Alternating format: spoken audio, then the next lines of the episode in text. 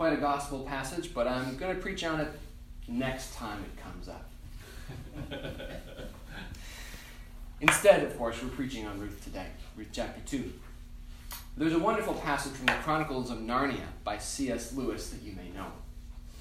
The central character of the books is a lion named Aslan, if you've read the stories or seen the movies. The lion king of the land of Narnia, whom Lewis meant to be an allegorical figure of Christ. The story goes four English school children, Peter, Edmund, Lucy, and Susan, have fallen through the back of an old wardrobe into this strange new world called Narnia, full of talking animals and ruled by a white witch, where it's always winter but never Christmas. And they hear stories of this somewhat frightening, but also strangely compelling lion named Aslan, whom all the animals hope will one day return to Narnia banish the White Witch, and rule again as Narnia's rightful king. One of the children, Susan, asks her new friends, Mr. and Mrs. Beaver, about what sort of person this Aslan is. Is he a man? asked Lucy. Aslan a man? said Mr. Beaver sternly. Certainly not. I tell you, he is the king of the wood and the son of the great emperor beyond the sea. Don't you know who is the king of the beasts? Aslan is a lion, the lion, the great lion. Ooh, said Susan, I thought he was a man. Is he quite safe? I shall feel rather nervous about meeting a lion. That you will, dearie, and no mistake, said Mrs. Beaver. If there's anyone who can appear before Aslan without their knees knocking, they're either either braver than most or else just silly. Then he isn't safe, said Lucy. Safe, said Mr. Beaver. Don't you hear what Mrs. Beaver tells you? Who said anything about safe?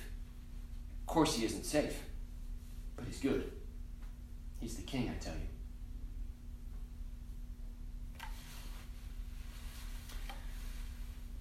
I tell you this story because our passage from Ruth for this week has an awareness of danger and safety running throughout.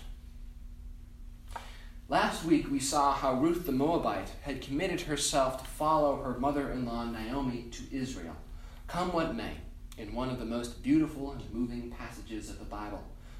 Where you go, I will go, and where you stay, I will stay.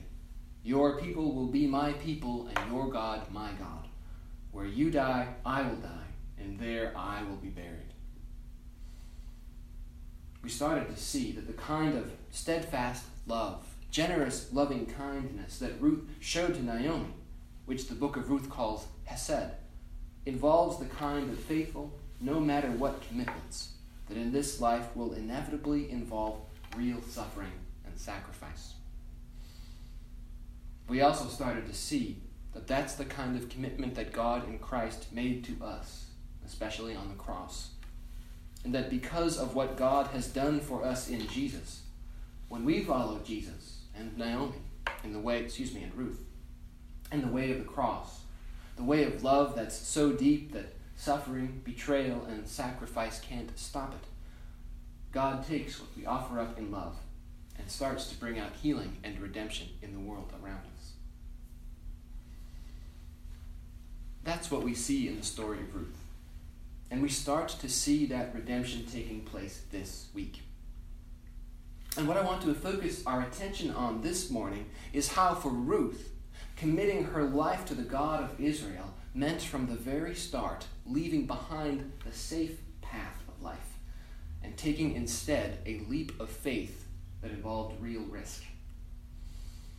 What I want you to see is that this is the kind of path we are all called to take as Christians if we're going to commit ourselves to the God of Israel like Ruth did.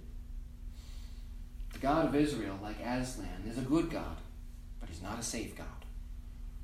And a life spent following this God will not be safe, according to common sense, but it will be good. And it will always be one where God provides for our every need in ways that go far beyond our own ability to provide for ourselves.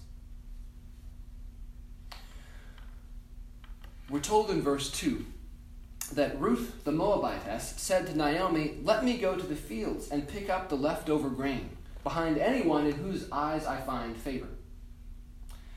It seems to me like Naomi is still in a place of bitterness and listless despair, which we remember from the last chapter. And so all she can muster in response to this is go ahead. She doesn't give any advice on where the good fields are, where the family friends are, or Boaz in particular. Just go ahead, in the direction of anyone in whose eyes Ruth happens to find favor. As we read on in the chapter, we find out what a moment's reflection would show.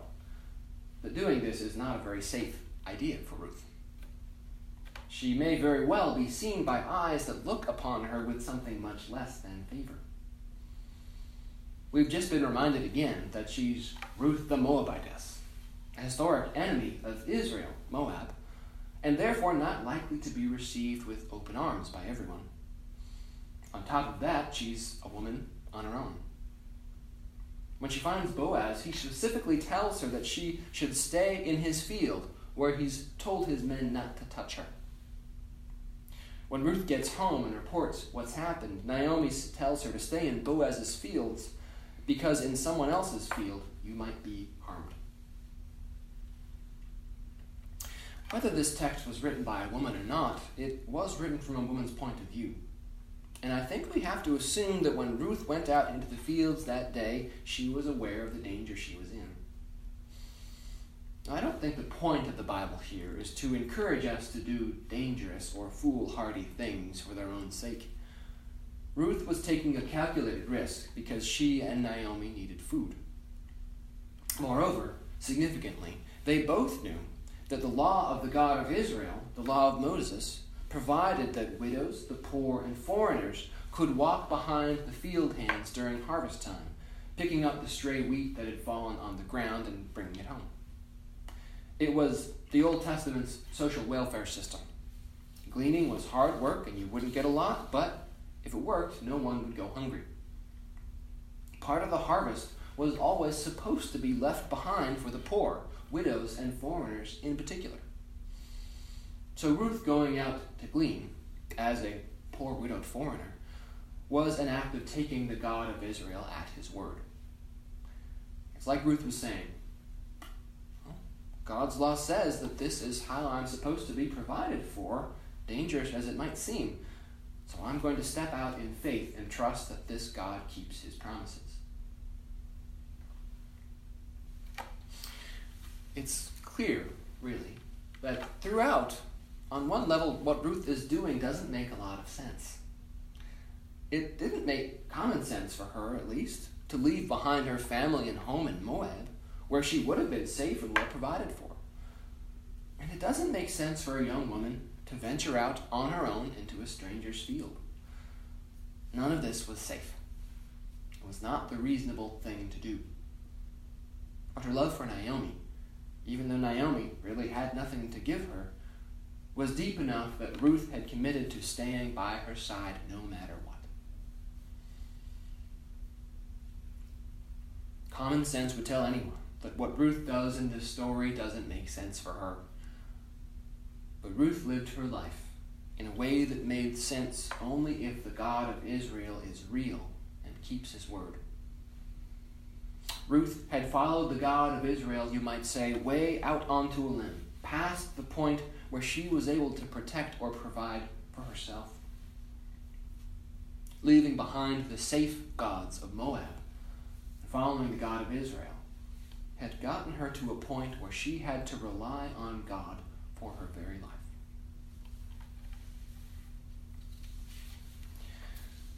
The witness of Ruth, I think, shows us that when we follow God out onto that limb, when we take such a big leap of faith that only God can save us now, the God of Israel is faithful. God protects and provides for our every need.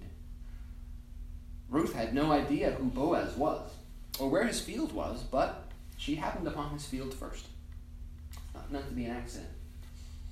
And what she found there was both protection and provision.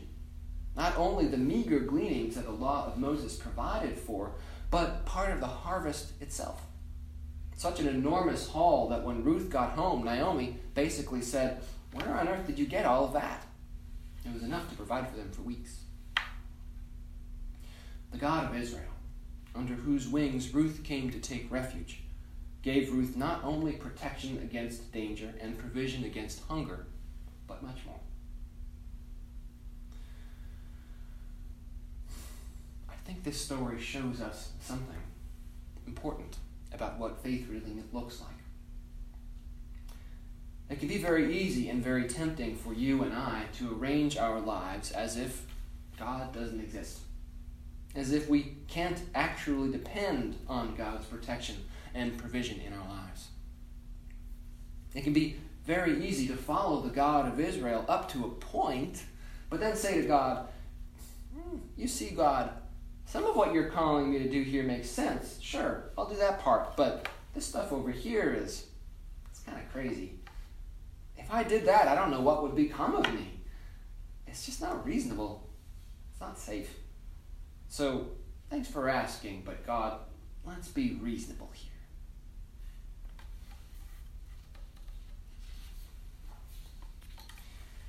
Faith isn't faith when it's just up to a point when it's just applying to what's reasonable and safe. The God of Israel, however, is a good God. He wants what's best for us. But He's not a safe God. And the path He asks us to take, like that of Ruth, will not be a safe one. Not all the time. Now, following the God of Israel, stepping out on faith, if we're really relying on Him, is going to mean following him out onto some limb where we need God to show up in our lives and keep his promises. So if you're not out on a limb somewhere, taking a risk, doing something that only makes sense if God is real and keeps his word, ask yourself this morning Do I really have faith that God will protect me and provide in my life? Or am I really assuming that at the end of the day, I need to look out for myself? Ruth says to us today God is real, and He does keep His promises. You only really find out how real He is when you step out in faith beyond all reason and trust yourself to His care. Yes, doing this is frightening. Yes, it's dangerous. But the God of Israel is not a safe God. He's a good God, and He will provide for our every need. Amen.